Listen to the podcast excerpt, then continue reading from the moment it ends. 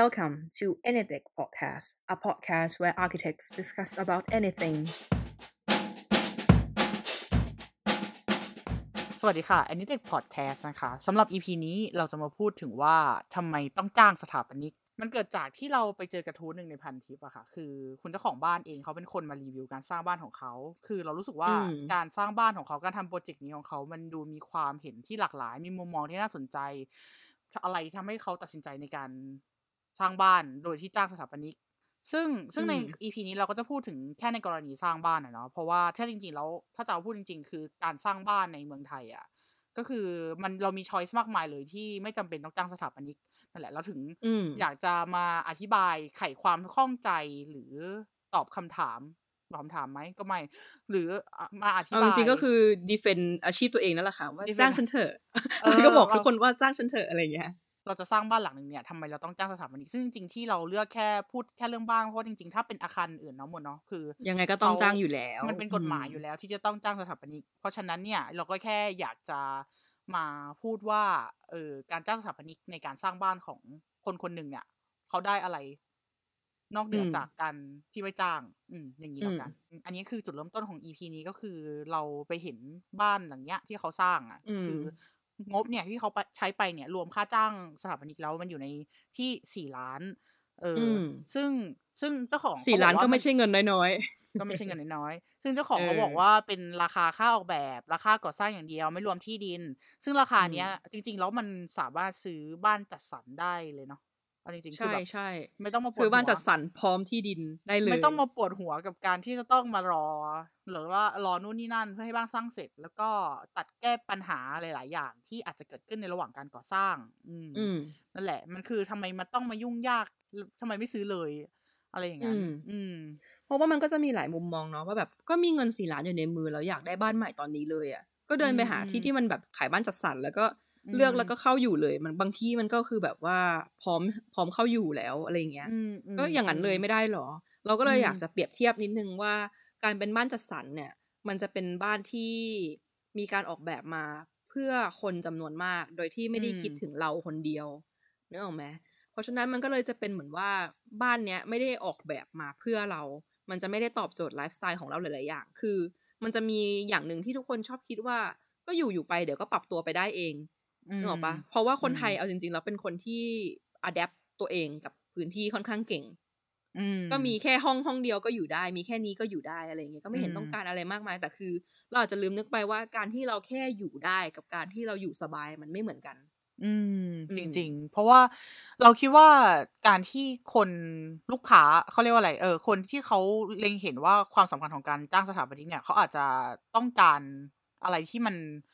มากกว่าเอ่อ มากกว่าการที่แบบว่าแค่อยู่อาศัยได้ มันคือการเราคิดว่าการสร้างบ้านโดยที่ใช้นักออกแบบดีไซเนอร์สถาปนิกเนี่ยมันคือการ tailor-made อะมันเหมือนแบบเราตัดเสื้อสูท แล้วเราก็ต้องไปวัดทุกสัดส่วนของร่างกาย เพื่อที่มันพอดีกับเราเราให้เราให้แบบการที่เราใส่เสื้อสูทตัวตัวนั้นอะออกมาให้มันดูดีที่สุดอะเออมันก็อืมตรงกับการใช้ชีวิตของในบ้านเราใช่ไหมถ้าเกิดว่าไลฟ์สไตล์ของเรามีการถูกวัดหรือว่าถูกกับถูกคิด อ่า มันก็เรา มันก็จะแบบเหมือนกับว่าบ้านหลังนั้น ก็อาจจะแบบเป็นบ้านที่เหมาะสมกับการใช้ชีวิตของเรา อืม ในระยะเวลาอืมที่ยาว เพราะจริงๆแล้วบ้านนี้มันมันคือตลอดชีวิตอะสำหรับบางคนอะอืมเออ คือเพราะอายุการใช้งานของบ้านเนี่ย เรา มัน เราไม่ได้อยากให้คิดแค่ช่วงเวลาสั้น ๆ ว่าอืมสร้างบ้านทั้งทีอยู่สิบปีก็พออะไรอย่างเงี้ยคือ ทุกคนไม่ได้คิดอย่างนั้นอยู่แล้ว เวลาจะสร้างบ้านสักหลัง ทุกคนก็คิดว่าอืมเออเนี่ยอย่างน้อยก็อยู่จนตายแล้ววะ เออ หรือไม่ก็อืมอยู่จนแบบ เออเหนื่อยแล้วแล้วค่อยไปหาซื้อเงินเหลือก็ค่อยไปหาเกษียณเอาที่อื่น แต่คนส่วนมากเวลาสร้างบ้านอะ ก็ expect อยู่แล้วว่าเราจะต้องอยู่ในบ้านหลังนั้น อืม แล้วพอการมันเป็นการเทเลอร์เมดเพื่อเราอะที่เมื่อกี้อืมที่บอกเหมือนสูตรอะคือถ้ามันเป็นบ้านจัดสรรใช่ปะเราก็เป็นแค่สูตรสำเร็จรูป คือมันก็ไม่ใช่แค่หรอกไอ้สูตรสำเร็จรูปพวกเนี้ยมันก็มีราคามันมีการตัดเย็บของมัน แต่มันก็อืจะมไม่ใช่สูตรที่เหมาะกับเราโดยตรงไหลหลวมแขนสั้นอะไรอย่างเงี้ยก็ว่ากันไปอืมเอออมมันก็เหมือนนั่นอย่างนั้นนั่นแหละอืมอืม การที่ได้สถาปนิกมาออกแบบเพื่อให้บ้านมันเป็นของเรา เขาก็จะพยายามที่จะตอบโจทย์ไลฟ์สไตล์ทุกอย่างของเรา ให้มากที่สุดที่จะทำได้อืมอืมเพราะว่าในเราอาจจะไม่รู้แต่ว่า ของจะพูดยังไงเดี๋ยวเคยเวลาไปโรงแรมปะแล้วแบบอืว่ามเจอฟังก์ชันเนี้ยที่แบบเฮ้ยมันมี pantry ชงชชงกาแฟในห้อง เออเออใช่เอๆอเรารู้เอสึกว่าอเออมันดีมากเลย ฉันรู้สึกชเออบกับอการที่มันมีพื้นที่ให้ทำชงเอกาแฟออะเอเอออ ถ้าสมมติว่าเราสามารถเอาของพวกนั้นอะมา implement เข้าไปในบ้านของมามารวมเข้าไปในบ้านของเราเองได้อะอืมมันก็ดีถูกเปล่า?ใช่เป็นคนที่ตื่นมาแล้วชอบชงกาแฟ ก็จะมีการเตรียมพื้นที่สำหรับกิจกรรมยามเช้าของเราให้อืมอืต่างมจากคนที่ตื่นมาแล้วไปวิ่ง อะไรอใชย่าง่เงี้ยมันมันใชไม่่เหมือนกัน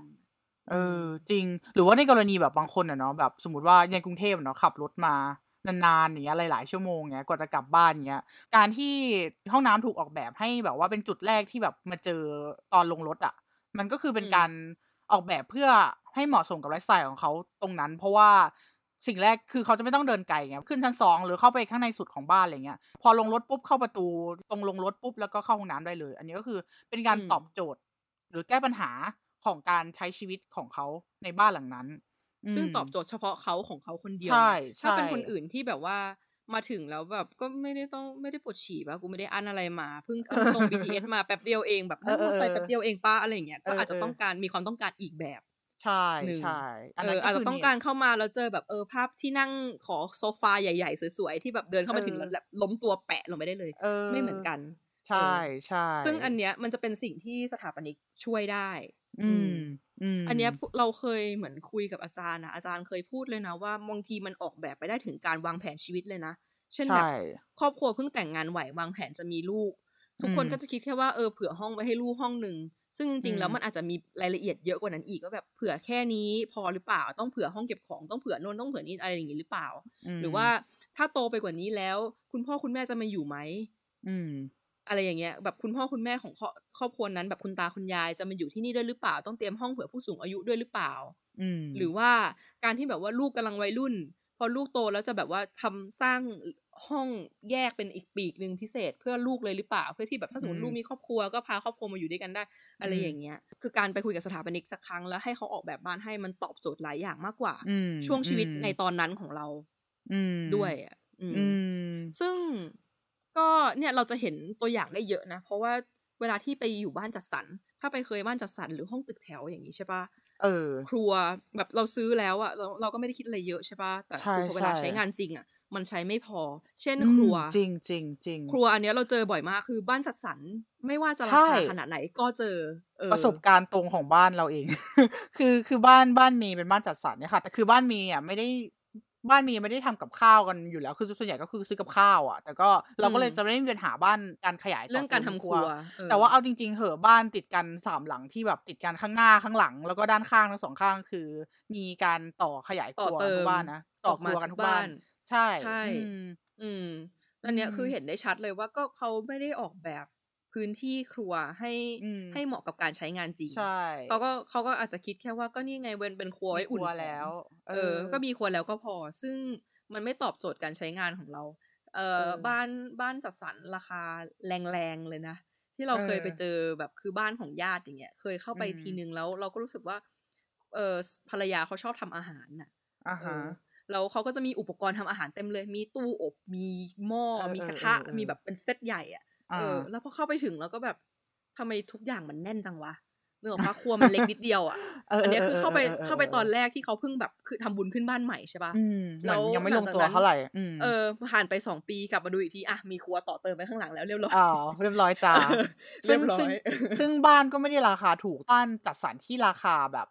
ไม่ได้ราคาแรงๆก็ไม่ได้ตอบโจทย์ สิ่งนั้นของอืเรามเสมอไปอะนึกออกเปล่า?เออือมอืมนั่นแหละ ในอันนี้ก็คืออธิบายคร่าวๆแล้วกันเนาะว่าทำไมเขาถึงต้องเลือกสถาปนิก คืออืเรารู้สึกมว่าคนที่คนที่เขาใส่ใจเรื่องการใช้ชีวิต และมีทางเออเลือกประมาณหนึ่งอะก็จะเออมมีทางเลือกในที่นี้ก็เอาพูดตรงๆ ก็คือมีมีปัจจัยมีเงินเออประมาณหนึ่งอะๆเขาก็ต้องการที่จะให้ทุกอย่างในชีวิตเขามันสบายอะอืเหมือนมไปอยู่บ้านที่เราไม่ต้องปรับ ตัวเพื่ออยู่แล้วอือะมอืมอืมไม่ต้องอืมอะแดปต์ตัวเองใหม่ ไม่ต้องจัดไม่ต้องอะไรอย่างงี้ใหม่อะไรอย่างเงี้เอยอมันก็อืดูเป็นมดูเป็นทางเลือกที่โอเค คืออันนี้สงสัยว่าแบบอย่างที่บอกว่าคนที่มีปัจจัยพร้อมที่จะ เอ่อจ้างสถาปนิกใช่ไหมก็คือก็ต้องมีคนอืมที่มีตังค์ประมาณนึงอะไรเงี้ยแต่ว่าคือจริง ๆ จริงๆอะคนทุกคนมันมันสามารถจะจ้างสถาปนิกได้ไหมแบบหมายถึงว่าเขาอาจจะไม่ได้มีปัจจัยที่เป็นอาร์ middle class ที่คือก็เรามีไม่ได้เงินก้อนหนึ่งแต่ว่าก็อยากจะลองจ้างสถาปนิกอย่างเงี้ยเอออาจจะแบบเราไม่ว่าได้นะ ได้ใช่ไหมมันเออไม่ใช่มันไม่ใช่ คือทุกคนชอบคิดว่าสถาปนิกเป็นเหมือนอาชีพที่ทำบ้านให้เฉพาะคนรวยอะเออซึ่งมันก็ไม่ไม่ใช่อย่างนั้นทุกคนอะอืมนึกออกไหมอืมอืมเอออมเราอืมเราสามารถเลือกเข้าไปคุยได้ แล้วเราก็ก็แค่คุยเฉยๆ เราไม่ได้ต้องการอะไรมากไปกว่านั้นอยู่แล้วเออถูกปะ เพราะว่าแล้วในการในการอ่าจ้างสถาปนิกเราต้องไปคุยกับเขาก่อนว่าความเห็นเราตรงกันไหมอะไรอย่างเอเงี้ยออืมคุณแล้วก็รวมถึงเรื่องบัตเจ็ตต่างๆ ที่เรามีใช่ไหมแล้วสามารถใช่จะคอมโพม i s e คุยกันเราสามารถหรือว่าช่วยกันหาทางออกอืมได้ อืมอืมมคืออันเนี้ยประสบการณ์ตรง เพราะว่าที่บ้านเราเคยคิดจะทำบ้านใหม่ ทีหนึ่งอืมเพราะว่าอืมเริ่มอยู่กันไม่พอเอออมนั่นแหละ แล้วก็เหมือนตอนตอนนั้นก็คือไปจ้างว่าจะจ้างสถาปนิกแล้วคือแค่อืมโทรไปคุยเฉยๆอะ แล้วแอ t i จูดของบริษัทสถาปนิกนั้นไม่ค่อยดีเท่าไหร่เขาบอกว่าบ้านหลังเนี้ยเหรอครับแบบผมผมให้เลยนะพื้นที่อย่างน้อยต้องราคาแบบตีมาเป็นหลักสิบล้านอะซึ่งอืมเราในฐานะที่เราเรียนมาเรารู้สึกว่าเฮ้ยมันไม่ได้ต้องใช้เยอะขนาดนั้นเลยหรือเปล่าอืมอืมมคือแบบมมคุณยังไม่ทันทำความรู้จักกับเราเลย แล้วคุณตีราคามาให้เราแล้วว่าเออสิบเออล้านแน่เออๆมากๆอะไรอย่างเงี้ยอืมเราก็รู้สึกว่าอืมเออเนี่ยแอ t i จูดเราไม่ตรงกันแล้วเราก็ตัดเขาออกจากชอยไปอืมก็แค่นั้นอื มอืมอืมอือืมมมันมีมันมีตัวเลือกอะ อืม แล้วคือจริง ๆ สถาปนิกหลายคนก็รับงานหลายเลทอยู่แล้ว ใช่ไหมเออออืมเพราะฉะนั้นเนี่ย ถ้าเป็นในมุมมอง owner เนี่ย หมายถึงว่า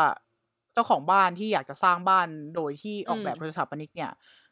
สิ่งแรกที่ควรจะต้องทำคือควรจะเข้าไปคุยกับสถาปนิกก่อนถูกไหมไม่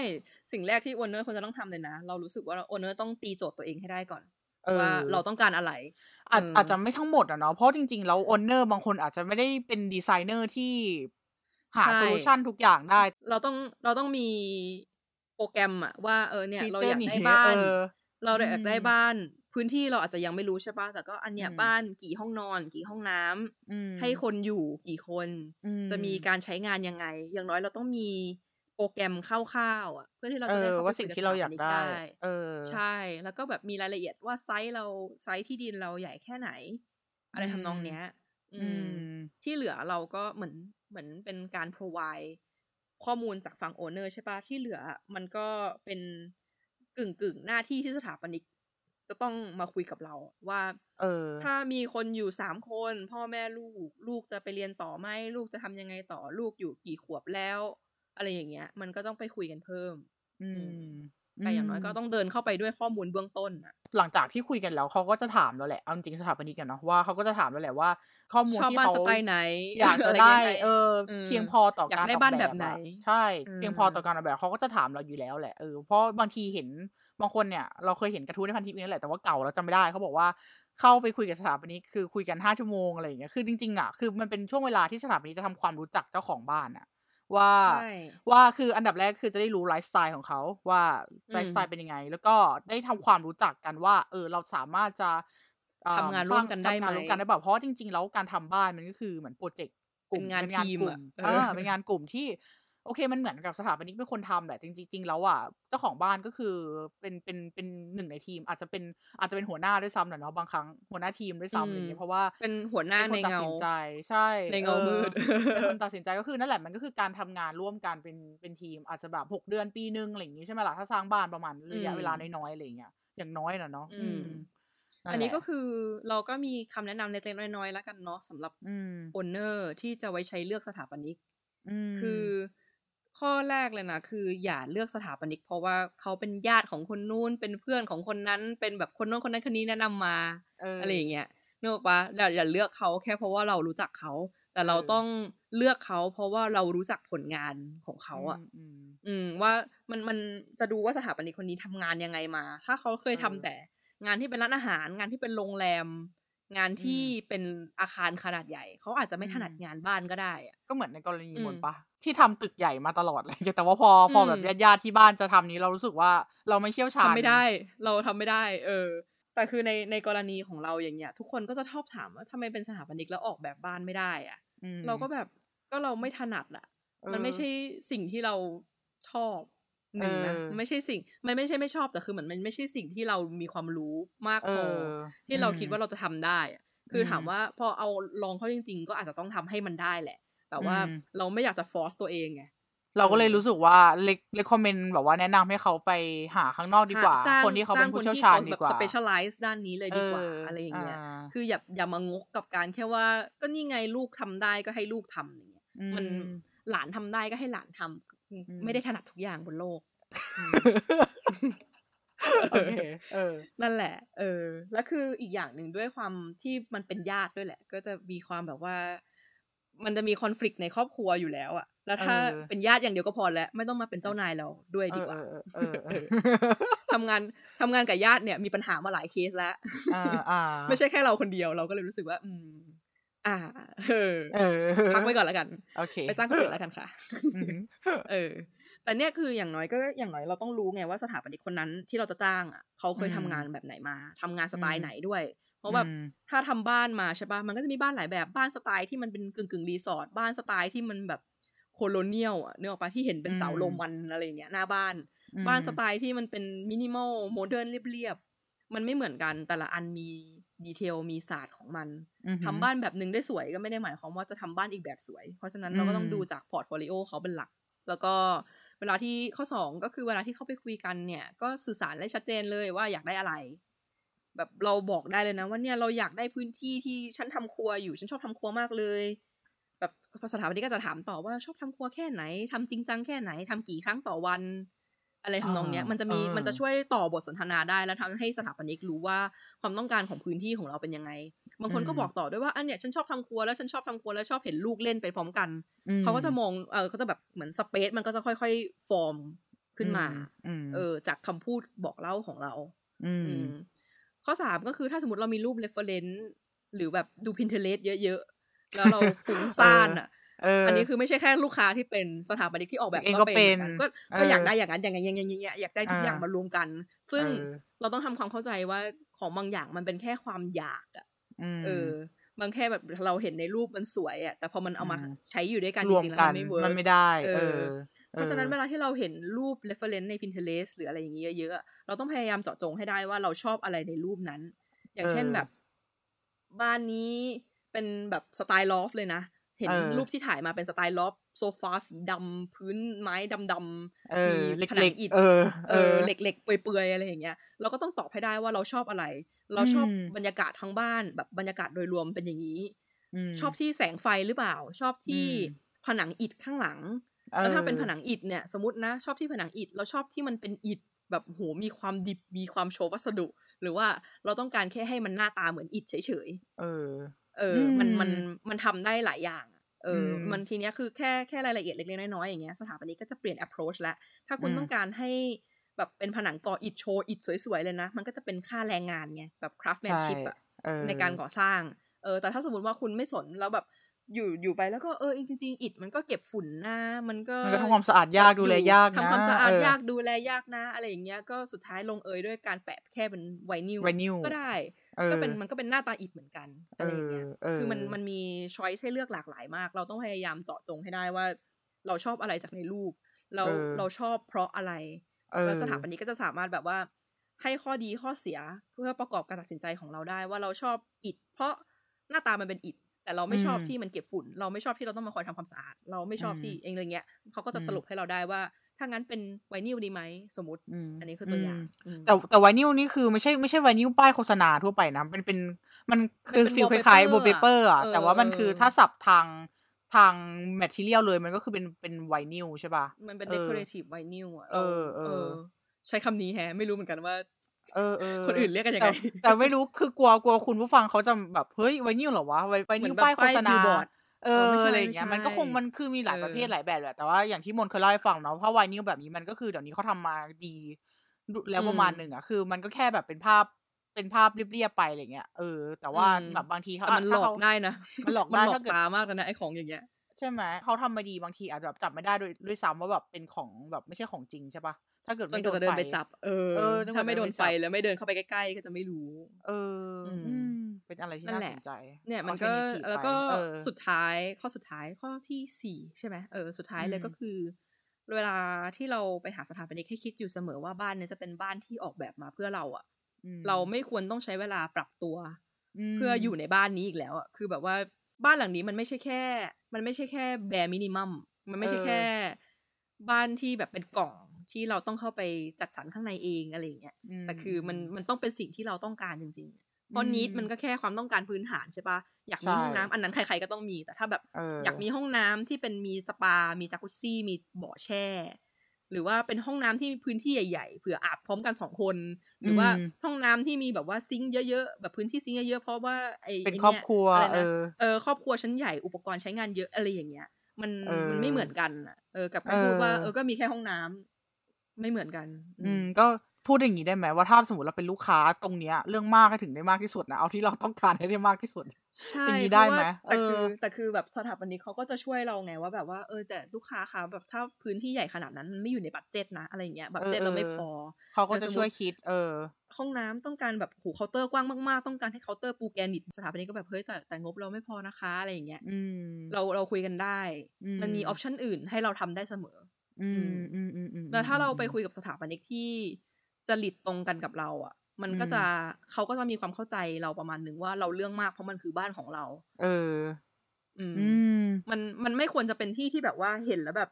เหมือนเออเอาแค่นี้ก็ได้อะอะอะมันไม่แค่ใช่นี้แค่พอเออเออแค่นี้แหละพอแล้วเออเออเอาเออเอากว้างแค่นี้แหละ พอแล้วและไอ้ความเออรู้สึกแบบ มันได้แค่เนี้ยอืมมันก็จะติดอยู่กับเราทุกครั้งที่เราใช้สเปซนั้นเออะออย่างสมมแล้วติอย่ามีกระเบื้อง กระเบื้องอ่าปูแผ่นหนึ่งที่ปูไม่เรียบแล้วแบบกระดกขึ้นมาอย่างเงี้ยตอนที่เราไปตรวจรับงานเราก็จะแค่แบบว่าอืมช่างมันเถอะไม่เป็นไรหรอกอันเดียวเองแต่ทุกครั้งที่เราเดินผ่าน เราก็จะติดกับไอ้กระเบื้องแผ่นเนี้ยว่ากระเบื้องแผ่นเนี้ยมันไม่เรียบอืมถ้ามันไม่เป็นไรหรอก แต่ทุกครั้งที่เราเดินผ่านเลยนะก็จะแบบไอ้กระเบื้องแผ่นเนี้ยสักพักมึงแค่ไม่เป็นไรหรอกมันก็จะเริ่มเป็นความหงุดหงิด พอเป็นความหงุดหงิดก็จะแบบอีกระเบื้องแผ่นเนี้ยมันจะเริ่มเออให้เรารู้สึกไม่สบายใจ เริ่มแบบเออรบกวนจิตใจ เออเอาจริงๆ อย่าลืมอย่าลืมนะคะ จริงๆ ถ้าสมมติว่าเลเซว่าเราอะอายุสามสิบปีแล้วเราซื้อบ้านเงี้ยแล้วเราอายุเฉลี่ยของคนที่จะอยู่ถึงปัจจุบันนี้คือแปดสิบแปดสิบห้าใช่ไหมเพราะฉะนั้นเนี่ยเราต้องอยู่บ้านหลังนี้ไปอีกสี่สิบห้าสิบปีเลยนะ ถ้าเกิดว่าเราจะแบบอยู่บ้านหลังนี้ตั้งแต่อายุสามสิบถึงแปดสิบอะเราก็จะแบบมีความไม่สบายใจกับอีกกระเบื้องแผ่นเอเนี้ยอไปจนระเรายะอายุยาว80ใช่ ก็เพราะฉะนั้นเออต้องก็บอกได้ว่า อะไรที่มันเกิดขึ้นในระหว่างการก่อสร้างหรือว่าเรื่องต่างๆ ในในช่วงระยะการออกแบบเนี่ย ถ้ามันรู้สึกเอ๊ะในจิตใจเราอะไรเงี้ยเราควรจะเอาเรื่องนั้นไปคุยกับสถาปนิกเนาะว่าจะแก้ไขปัญหาอืมยังไง เพราะว่าเราต้องอืมอย่าลืมว่าเราจะอยู่บ้านหลังเนี้ยไปอีกสิบหลายหลายสิบปีอะแล้วก็อีกทิปหนึ่งอะเพราะว่าบางทีเราเวลาเราไปฟังสถาปนิกขายบ้านทุกอย่างมันจะดูสวยหรูมากอะ เออแบบเอ้ยอย่างง้นอย่างนี้อย่างนั้นอย่างนี้อย่างง้นโอ้ยเอ้ยนู่นก็ดีอันนี้ก็ดีอันนั้นก็สวยอะไรอย่างเงี้ยแล้วเราก็จะเออเคว้งอะเราก็จะเออลอยไปตามคำพูดของสถาปนิกเอออย่าหลงเนกออกกลปะเหรอแบบว่า อย่า เออ อย่าแบบทำใจนิ่งๆไว้เอาแบบทุกอย่างเนี้ยไม่ต้องรีบตัดสินใจอะเออไม่ต้องแบบว่าเอออันนั้นก็ดีอันนั้นก็ดีอันนี้ก็ดีเออเอาเลือกเอาสักแบบเราต้องการได้ตอนนี้ไม่ต้องไม่เป็นไรอืมค่อยๆใจเย็นใช่ๆเออเอออย่าพระไปว่หลงเชื่อบางเขาทีเราต้อง บางทีเราต้องการใช้เวลาคิดกับมันบ้างว่าเอแบบอเออเออ ห้องน้ำสไตล์นี้ก็สวยแหละ แต่อืมไม่ได้ใช้อะ อะไรอย่างอืเงี้ยมอืมอืมนึกออกปะอืมมันก็มันไม่ได้อยู่ที่ มันคือแบบเหมือนการเป็นมองว่ามองมองสองทางกลับไปกลับมาว่า เราต้องการอะไรและเราจะใช้แค่ไหนอะไรอย่างเงี้ยมันแบบอืมมองกลับไปอืมกลับมา อืมจริงอันนี้ในฐานะลูกค้านะแบบพยายามอืมอย่าลอยตามสถาปนิกไปมาก เพราะว่าใช่เราเข้าใจแหละว่าสถาปนิกที่เขาขายบ้านอะเขาก็จะมีขายดีไซน์ของเขาอะ มันก็จะมีความแบบว่า ฟุ้งอะอยู่ใช่แล้วอะว่าแบบเฮ้ยถ้าเป็นอย่างนี้มันจะดีมันจะแบบ paint picture perfect ให้เราเห็นแล้วเราก็แบบเอ้ยเราอยากได้ เราอยากแบบนั่งใช่มันดีมากเลยอะไรอย่างเงี้ยอืมอย่าไปหลงกลกับ presenting skill ของของสถาปนิกนะบางทีเพราะจริงๆสถาปนิกนี่คือเริ่ม presenting skill นี่คือเริ่มแต่แบบสิบสิบแปดสิบเก้านะ คือเขาใช้อย่างนั้นมาตลอดชีวิตอะ คือเราเข้าใจมันมันมันก็เป็นแบบ skill ในการขายของไงเอออาเพียงแต่ว่าเราเวลาที่เซลล์มาขายของ เราก็จะไม่ได้ confirm ไปทุกอย่างที่เซลล์พูดถูกปะล่ะอืมอืมอืมอืมเราก็ต้องคิดป็นด้วยงนั้นว่าเราอยากได้อะไรอืมอันนี้ในมุมมองของลูกค้าแล้วกันนะ แล้วก็มาถามว่าอันเนี้ยเราสถาปนิกทำอะไรให้ได้บ้างอะถ้างั้นอะเอาเข้าจริงแล้วอะสถาปนิกทำอะไรได้บ้างเหรอจริงๆแล้วอืมสถาปนิกเนี่ย คือถ้าจากที่เราไปถามเพื่อนไปคุยคุยๆกับ หลาย ๆ คนที่เขาทำงานฟรีแลนซ์หรือว่าเป็นบริษัทกันนะเนาะเพื่อนเพื่อนๆเราอะไรเงี้ย คือจริงๆสถาปนิกนี่จะมีหน้าที่ในการช่วยเอ่อ manage work progress ของโปรเจกต์อืมพวกไทม์ไลน์ต่างๆ หรือแม้แต่ budget หรือว่าคุณภาพให้มันอยู่ใน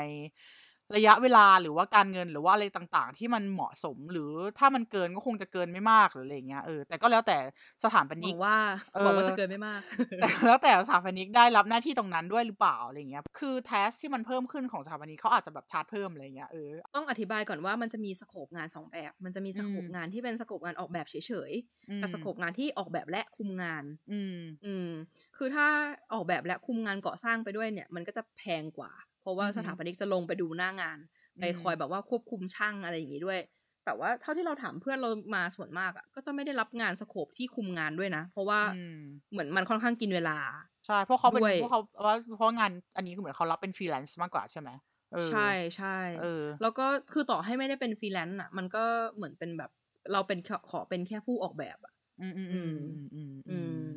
แล้วแต่คือต่อให้เป็นแค่ scope งานออกแบบ แล้วก็จะเริ่มตั้งแต่คุยกับลูกค้าเลยใช่ปะล่ะว่าต้องทำอะไรยังไงโน่นนี่นั่น แล้วก็เลือกของเลือกนู่นเลือกนี่ทำทุกอย่างให้อยู่ในบัตเจ็ตตีไทม์ไลน์ให้ครบอะไรอย่างเงี้ยว่าเราจะทำให้เสร็จภายในกี่เดือนกี่เดือนอ่ามันแล้วก็ต้องไปคอยอันเนี้ยแต่อันนี้ก็ยังเป็นหน้าที่ของ scope งานออกแบบนะก็คือการไปตรวจงานว่า ตรวจงานหน้างานจริงว่าถูกต้องตามแบบที่เราเขียนหรือเปล่าอืมระยะถูกต้องไหมอะไรอย่างเงี้ยเออซึ่งเออซึ่ง ซึ่งถ้ามันเป็นแบบที่เราเขียน แล้วมันไม่มีการเปลี่ยนแปลงอะไรแบบเราต้องถูก เออือมก็ต้องยึดตามแบบเรา แต่ว่าอืมอันนี้มันก็แค่ไปดูงานอะเนาะก็คือก็จะเป็นอีกคนละกรณีกันกับการไปคุมหน้างาน อืมใช่ใช่ปะดูงานกับคุมงานไม่เหมือนกันใช่อืมอืม อืมซึ่งปกติส่วนออกแบบอะมันก็ถ้าแบบคุยงานครั้งแรกใช่ปะเราเราเคยคุยกันมาแล้ว แล้วเราจะมาคุยงานมาให้ดูครั้งแรกแบบเป็นครั้งแรกที่เราแบบเออตกลงกันแล้วแหละว่าเราคุยกันได้แล้วเราก็เอางานให้ดู เนี่ยเราก็ต้องแบบเตรียมแบบเตรียม present ต้องเสนอ mood tone เสนอ scheme แบบเหมือนคล้ายๆการดีไซน์ปกติเลยอะมเออแล้วก็ต้องคุยกับลูกค้าเรื่อง scope งานและ rate ราคาให้เรียบร้อยอืมเพราะว่ารายละเอียดพวกเนี้ยมันมันเป็นเงินทั้งนั้นอะเออมซึ่งอืมปกติแล้วถ้าแบบว่าไปคุยครั้งแรกเสร็จปุ๊บเอาพีแบบมา present ครั้งแรกแล้ว มาคุยงานกัน ถ้าตกลงกันได้ก็ไปกันต่อ ถ้าเออไม่ได้แบบลูกค้าก็ดูแล้วอืมไม่ค่อย happy กับแบบที่คุณทำเท่าไหร่ก็แยกย้ายแยกย้ายจ้ะไม่ไม่ใช่เรื่องผิดเออเออแยกย้าย เออ มันมันก็แฟร์อืมทั้งสองฝ่ายนะเนาะคือสถาปนิกก็ต้องเลือก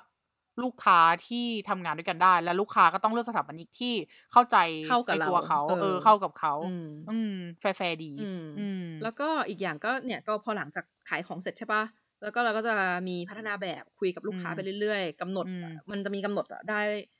อันเนี้ยคือแล้วแต่บริษัทแล้วก็แล้วแต่สถาปนิกเลย แต่ละคนอืมไม่เหมือนกันว่าอืมส่งกี่ครั้งแก้กี่ครั้งอืมแล้วแต่การตกลงว่าตกลงแบบกันจะแบ่งงวดจะแบ่งงวดยังไงเอออ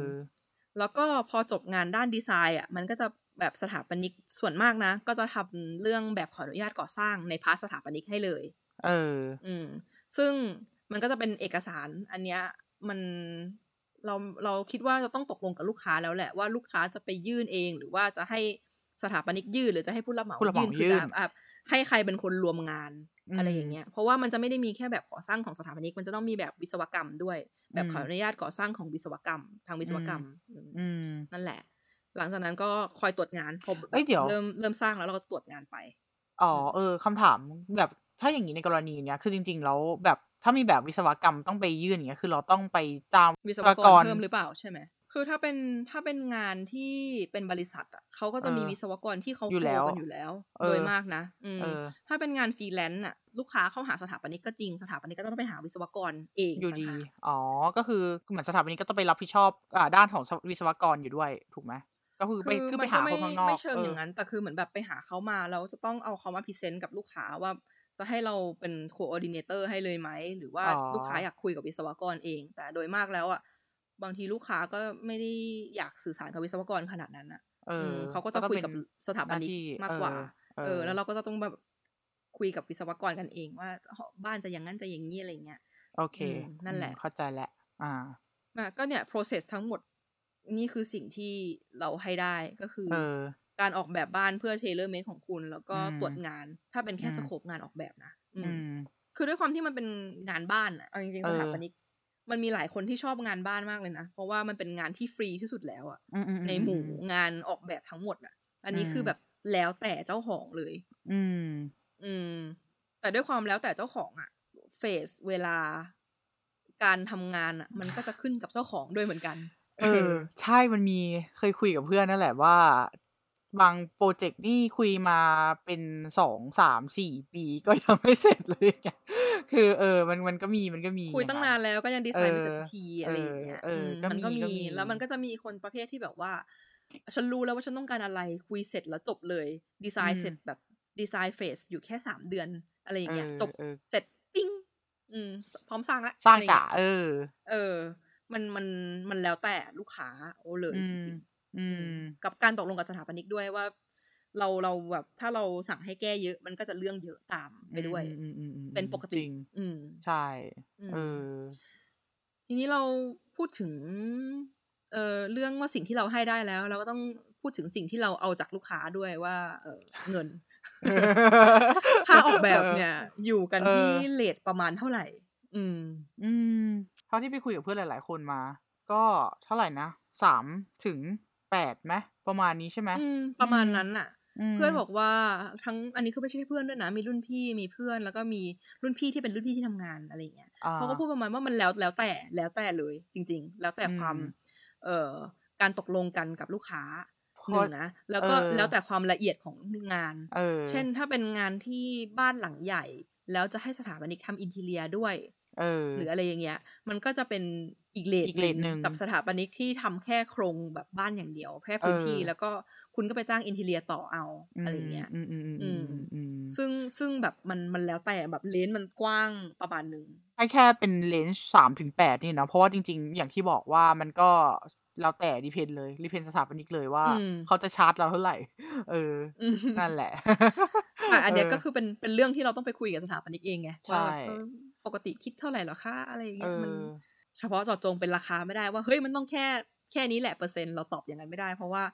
เออสถาปนิกแต่ละคนมีรายละเอียดในการทำงานต่างกัน อืมอือืมมอืมเขาก็จะจตีริงเป็นราคาต่างกัน แต่ซึ่งอืจมริงๆแล้วอันเนี้ยทุก